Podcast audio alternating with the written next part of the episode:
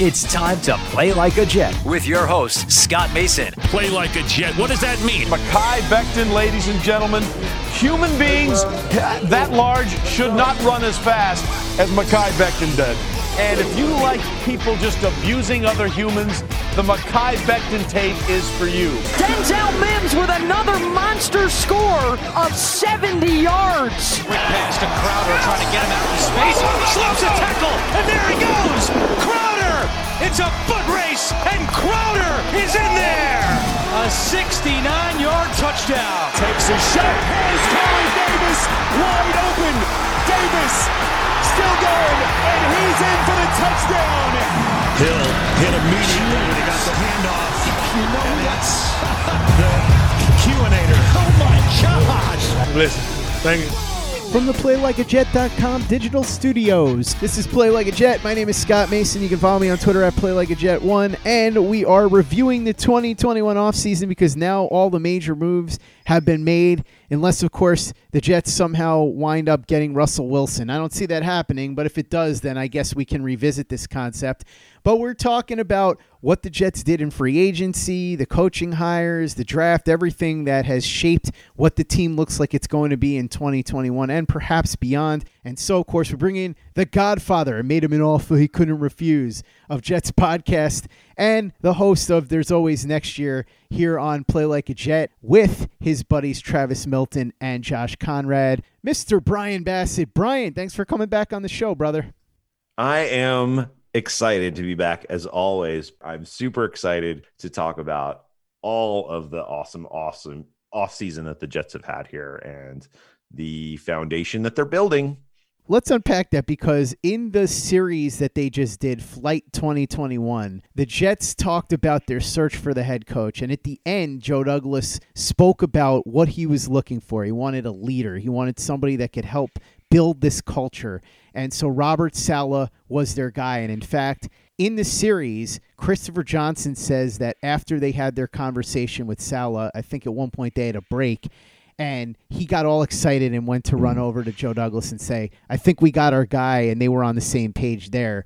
What did you think of the hire? Me personally, and I've talked about this a lot, I really like the fact that Saleh wasn't connected to Joe Douglas. Not because somebody connected to Joe Douglas would have been bad, but it just told me so much about what Douglas was doing with this search that he wasn't just going to bring in someone he knew. He wanted to cast a wide net and get the guy that he truly felt would be the best person for the job. What'd you think of the search and what'd you think of the ultimate result, which is the hiring of Robert Saleh? I I think I'm in line with you. I really liked it a lot when they made it. Uh, I was excited when he was, you know, one of the finalists. Were there other coaches that I was interested in? Uh, for sure. And right. And some of them had ties, as you say, to Joe Douglas. But to your point, the fact that uh, Joe Douglas did not take an approach where he had, uh, you know, a a bias because I've worked with this person or I know this person. Um, he he truly right went into it and said, "Who do I think is going to be the best person for this team, who's going to make this team respond the most, who is going to fit and thrive best in a culture like New York. Uh, and I think it's clearly Saleh. And, you know, there, there's lots of other great things about him. I mean, Jets obviously have a, a long history of finding defensive head coaches, uh, you know, d- coaches with defensive coordinator or defensive coach experience who they tend to hire as head coach. And I think that's something to do with kind of the, you know, tough and gritty nature of of New York and what it's about and what, you know, people expect and, and all that sort of thing. But at the same time, a lot of times when you see those coaches, they are also very uh, they, they want to bring in the guy who's just going to run the ball for them and let the defense, you know, be the star of the show and we've seen that multiple times during our our our uh, our tenures as as Jets fans, I'm sure. But but in this case, you have a guy who has a high energy defense, kind of all gas, no break, as he talks about, but is going to take that same all gas, no break approach to the offensive side of the ball. So so yes, you know, was Chris Johnson maybe a little overly giddy in kind of like the very first time he talks to a guy, feeling like this is the guy, like maybe but also at the same time, I think it's a testament to his charisma, his personality, his his clear uh, intelligence, um, and and right as a guy who's going to bring now his experience with some successful organizations to New York. I mean, I, I know we love first time head coaches uh, in the Jets organization, but I don't know if you could have done much better than this first time head coach. What did you think of the staff that Saleh put together? Yeah, I mean, you know, specifically, he you know he brought in some folks that he knew you know talk about people you know um, th- that obviously in coaching matters a lot more because you have to be on the same page especially if you're trying to build a locker room culture or you know cult- culture in the building um, you know, bringing LaFleur from the 49ers to help him, uh, I think was was valuable. And and I really like. I'm not really like a coach centric worshiper of you know like oh Shanahan is you know the the prince that was promised or anything like that. But at the same time, I do like what Shanahan's system is about. It's about you know moving horizontally on the offensive line, getting your running backs into a position where they can, you know, find a hole, you know, boom, hit that hole and burst through. And you know what? We're going to have three of the same style 200 to 210 pound track stars on our roster because those guys tend to get hurt.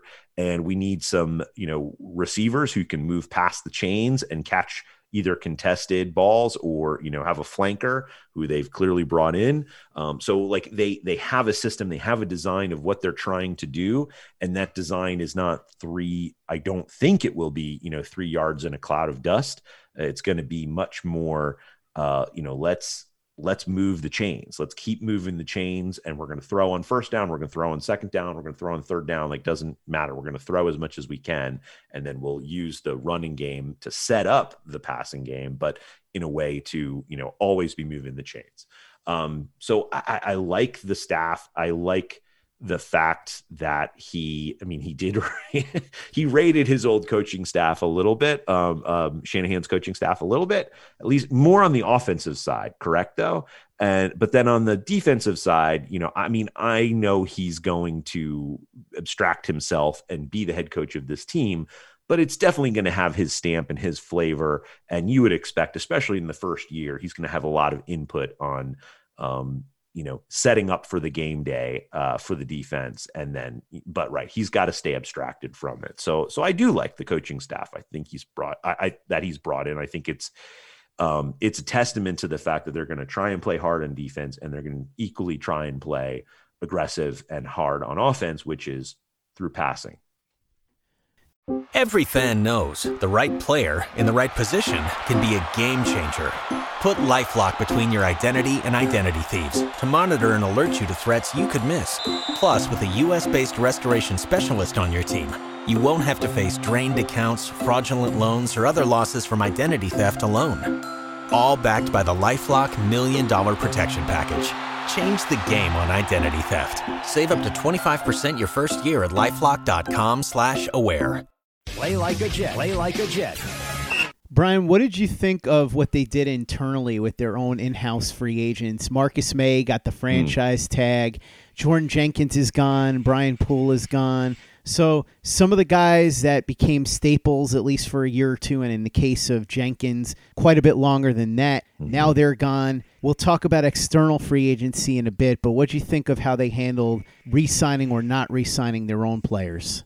Yeah, I I mean I like Marcus Maye. I think putting him on a one year deal is fine, especially with just the uh, you know the pure cap room that they had available to them. I mean he he is a good safety. I know he's had some moments in the past, you know that we that we think back to like that play where he was running backwards down the field and you you focus on that but you look at what he did last year you look at what he did without Jamal Adams um, in the organization, and he had an incredible year. And so you think about that kind of player, that kind of physical player, that kind of you know tone setting player, and putting him in a uh, uh, you know in a a Robert Saleh defense. Like I think that's going to be a great uh, solution. I don't know that I want to go pay safeties you know top dollar money like it's just you know analytics or whatever comes down to like it's not the most valuable place to put your money uh, and so so that could have longer longer concerns that the Jets are going to have to think about. But but I like that. I mean, I, I was actually kind of surprised that they didn't just axe CJ Mosley out of the organization just to get a little bit of cap space back. But I think, you know, he's he kind of feels like another um what what would you say addition to the team. Obviously, he um, you know, he forwent playing with the season last, uh, playing with the Jets last year due to uh, COVID, and then the year prior to that, he was he was injured. So I think he does have a lot to prove. Um, I, I I like the fact that they brought him back because basically, like, what's the value in pushing that guy out the door other than you know paying paying a lot of you know dead dead cap money? So um, yeah, I mean, overall, I think that they were. I know that they went out and got some some folks in free agency for the line, and we can talk about that in a little bit. But like, I think that people were panicking. People were getting like crazy at the start of free agency when we missed out on you know guys like um, Thuney and like some of the other players that were out there, like who were just not going to go to a rebuilding team. Like they want to go and play for a contender and make top dollar, you know, which Thuney did.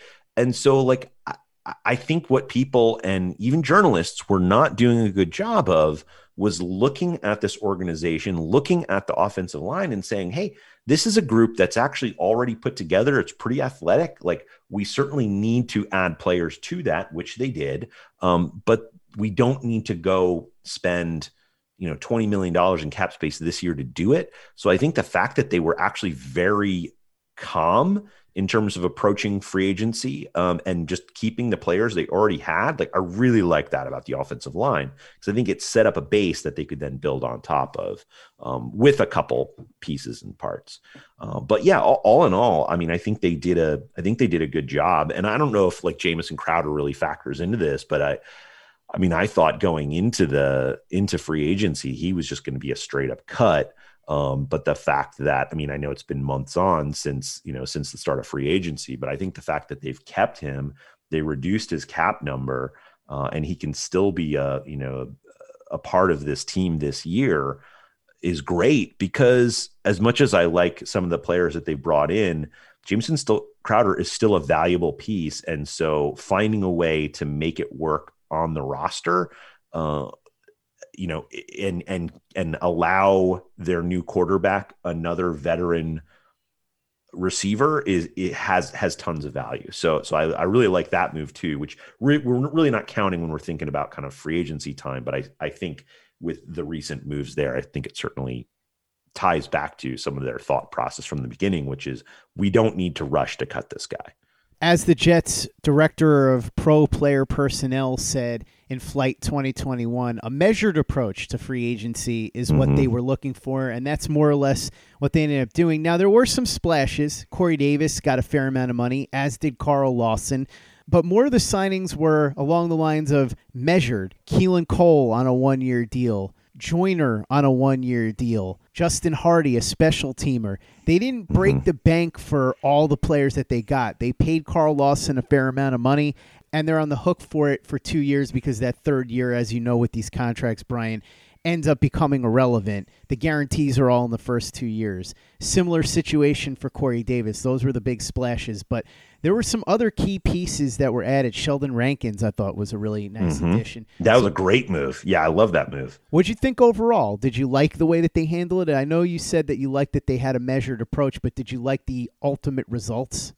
Yeah, I mean, because you know this is a first year head coach uh, I know fans are excited. I know that there's new life kind of in the fan base for for a variety of very uh, grounded and and and smart reasons. Um, but at the same time, like this is the first year of a new coach and a new scheme and a new process, and so so we do need to give it time. And while of course I always want them to win, I want them to win every game. Um, like I like the moves that they've made, right? To, to all the points you've said, like, you know, they've signed they signed a bunch of players on the defensive line and kind of, you know, um, you know, outside linebacker. So, you know, Curry, as you said, uh, Sheldon Rankins, Um, Carl Lawson, of course, uh, which that's kind of an exciting move to me. So I mean, I think those those were some big big moves and big deals. You know, well, Carl Lawson and um, uh, and uh, uh well, Rankin's got like what 17 million over two years. Uh, Curry was, you know, much, much smaller deal, but, but I think those are great players that are going to allow Saleh to get some pressure, whether internally with someone like Rankins or externally from guys like Lawson or Curry. And then also, you know, wherever they line up Mosley, that'll be interesting to see what they do with him. Um, you know, so I think he's going to have a variety of ways in which he can kind of blend and, and bring pressure on uh, on the opposing quarterback and opposing, opposing offensive line. Um, so I, I, like those moves, and I think that's something that Saleh wants. Like he knew that he wasn't going to get everything he wanted this year on the defensive side of the ball, so he needed some pieces to you know pick up pick up the pace and make opposing quarterbacks make decisions more quickly and not just destroy the secondary, which I think is young and um, there's potential there, but is certainly not proven, right? So, so the best way to kind of help them out is to get the ball out of the quarterback's hand more quickly. Um, you know, hopefully on making worse decisions and making worse throws. Um, but then in terms of um, I like the Lamarcus Joyner pickup, kind of in the in the secondary. I think that's that's a good move. Um, you know, Jarrad Jarrad Davis, kind of in the middle of the defense. I think he's great. He could be valuable. Um, I think it was unclear at the time whether what that meant for CJ Mosley, but I think it's clear com- coming into picture. They're just looking to build depth, right? And then and then right, you talked about you know on the on the offensive side of the ball, like I I had guesses what they were going to try and do on offense with Lafleur um, and the players that they had, but I didn't really like I couldn't validate that until they made that Tevin Coleman signing. Once now I, I understand Tevin Coleman is probably very close to the end of his career. He's had a number of injuries and he's susceptible to to injuries, but he's the type of player, he's like the prototypical player of what a Shanahan offense wants out of their running back. They want that like lightning quick, super bursty, you know, not bell cow, not not necessarily like a Saquon Barkley type. They want someone a little smaller than that, a little shiftier, someone who can hit that second gear and just, you know, you know, maybe maybe not every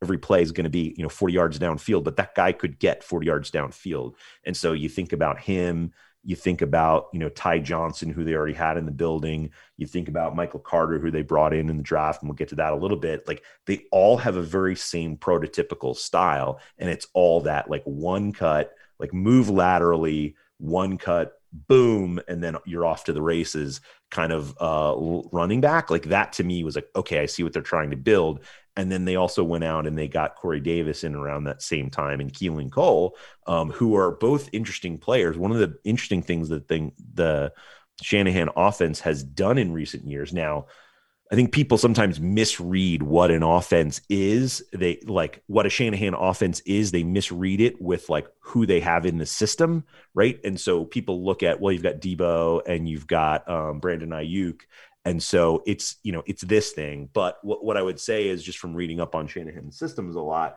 is he likes those guys who can play the X and the Y positions like simultaneously. So they can move into the slot and they can like bully up a player like a slot receiver, you know, in there. And that's Corey Davis can do that. Um, I think Denzel Mims could do that. I think Keelan Cole, while he's maybe not as, you know, um, athletic as those two guys. I think he has that ability. Um, he was widely overlooked in in Jacksonville. He had a couple, you know, bright shining moments there, uh, but it really never translated into anything longer term. I mean, they also got guys like Laviska Shenault and other players in that in that offense, so he he didn't get as many chances as he might have. Um, but having uh, having a Keelan Cole as depth is not a bad thing. And then um, so so you have those players who are interchangeable. Someone like Jamison Crowder is less able to kind of move to the boundary. He's much more uh, more effective in that slot role.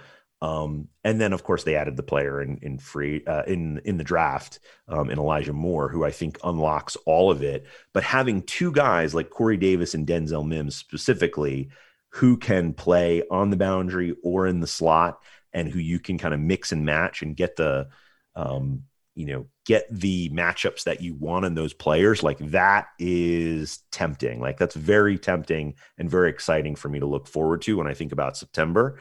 Um, and then the offensive line like um, i haven't even talked about the offensive line. Uh, i love the kind of the the dan feeney move. Um, i think that dude is awesome. And i think you know the fact as i said like they didn't do much but they did enough to basically solidify that interior and then right with some let's say pending moves that came in the draft and right maybe between now and training camp you know in in the you know in in in Morgan Moses like that group is going to be that's going to go from one of the worst groups in the um in the league to you know I don't know certainly top 15 maybe even top 10 you know in in a year. Like I could see that easily happening. Um so all in all very happy very happy. B plus. Is that fair? Is that fair Scott? B plus Glad to hear you so optimistic. I love it, especially after all the years where it was all oh. downtrodden talk. I'm happy to see that this is a little more positive this time. But let's talk about Sam Darnold because the last time yes. we were all this positive is when the Jets got Darnold. We thought the quarterback woes were over and unfortunately they weren't. Before we get to what the Jets did in the draft, let's talk about the trade. This is the second offseason in a row mm. where Joe Douglas made a big trade of a player that he had on his roster. Jamal Adams, the one last year. This year it was Darnold. How surprised are you that it ended this way for Sam Darnold? And do you think it was the right move to trade him away and start fresh? Or would you have stuck with him, drafted players to build around him, and hope that he still became the player that they were expecting him to become when they drafted him at number three overall? In January, February, March, you know, the thought is, you know, Penei Sewell is a, is a player who could be a world class offensive tackle. And, you know, th- if this guy falls outside the top, like there was no no point in my mind where I thought Penei Sewell would fall outside the top five. Right now, what I didn't count for was um, you know the sheer interest in folks in moving up to get quarterback and some of the some of the trades that moved around. But regardless, even where Penei Sewell fell, like he should have probably gone before that. So I think that was a big thing in my head of saying like, okay, we've got Becton. You could add you could add uh, here, and you could bookend this, you know, this uh, this quarterback, and whatever he is, maybe maybe we're actually going to, you know, like if it would ever happen, this would be the time um, in which it happens. But now, like I, I don't think that's fair, and so as, as I kind of moved closer to the draft, it was clear that the quarterbacks were going to go early. Uh, I mean, and some of them even fell, and that's and that's fine. But but um, you know, regardless, like I I knew the Jets were going to. It was when you have the second pick. That does not happen very often. You're ne- you're almost never in a co- in a class have a quarterback class that's as stacked as this one. I mean, just think about the class that Daniel Jones went in just a couple years ago compared to this class. Like, where would Daniel Jones be in this class? Like, I I think he would be Mac Jones, like maybe slightly above or probably below. Like I, I don't know where he would have fallen, but I wouldn't have been surprised to see him, you know, like start there. Uh, so just just the point that this was a super talented quarterback draft. So if you're going to draft a quarterback, like you might as well do it now. So if that's the decision, and that and this new organization, a new coaching staff doesn't feel like there's enough here to work with I think it's fine to make that decision. Darnold has he one of the big things he had going for him was he was super young when he came into the league. He's still super young. He could still play for another 10 years in this league, but he's had opportunities. Has it been great? Has he had a lot of talent around him? No, but they gave him a shot. They had a coach and a and an organization who was willing to give, you know, pretty good draft compensation for this player. Um, so you you got to kind of take it, like especially once every all the dominoes started kind of falling. you know, around, you know, some of the free agent players, you know, what is, you know, what is, um, what is Drew Brees doing? You know, is Aaron Rodgers going to get moved? Is he not going to get moved? Like, like all these things were happening and it made for a more interesting time where someone like Sam Darnold's value was lowered. But then as things started to coalesce and people realized who they had or they didn't have, or who was on the market, who who was off the market, or who was getting traded, or who wasn't getting traded, who was staying with organizations, um, it became clear that like he had value. Someone wanted him for something. And like I am always a favor in delaying gratification um, for someone like if they didn't know they had it and they knew they were going to take someone anyway, like just move them now. And especially like I think if you were in a different market, if you were in Minnesota or Kansas City or something like that, you could get away with drafting a quarterback and you know playing playing your veteran for a year or whatever. But like I mean, dude, like you know what the media is like in New York and there was no way like living that out for a year would have been exhausting, exhausting. It would have been the only thing that anybody in the media uh, who covers the Jets wants to talk about for a year, and it would have just been exhausting. So it's like, just take this energy out of the organization and let us move forward in our kind of all gas, no break approach, which is what they're doing. And so, yeah, in the end, I'm happy they they took a quarterback. I don't think I would have taken. Now, again, I'm not a general manager in the NFL, but like I'm pretty sure I would have taken a Trey Lance or a Justin Fields over Zach Wilson. But, you know, time will tell if I'm right or wrong. At a minimum, they got him a ton of fascinating and uh, developing players to put around him. And I think it's only going to get better from here. That's going to wrap up part one of our off-season review with Brian Bassett, the godfather of Jets podcasts. We'll be back with part two tomorrow. In the meantime, make sure you follow Brian on Twitter at Brian underscore Bassett and check out everything we're doing at playlikeajet.com and the Play Like a Jet YouTube channel. Luke Grant's got a brand new video up right now showing why CJ Mosley could very well be the key to the Robert Saleh, Jeff Ulbrich defense for the Jets this year. A huge piece for them that gets overlooked a little bit because he's missed almost all of the last two years. So make sure you check that out with all 22 film. Kayla Pace has her commentaries up there too. Pace's playbook. They're exclusive to the Play Like a Jet YouTube channel. So if you haven't subscribed yet, go ahead and subscribe to our channel and watch all the videos. And if you haven't given us a five star review on the podcast yet, if you could go ahead and do that for us, really appreciate it. Easy way to help out the show if you like what we're doing. Doesn't take you much time, doesn't cost you any money, but it goes a long way to help us out. So if you could go ahead and do that for us, we'd be quite grateful. And for the latest and greatest in New York Jets podcasts and content, you know where to go. That's Play Like a Jet Digital and PlayLikeAJet.com.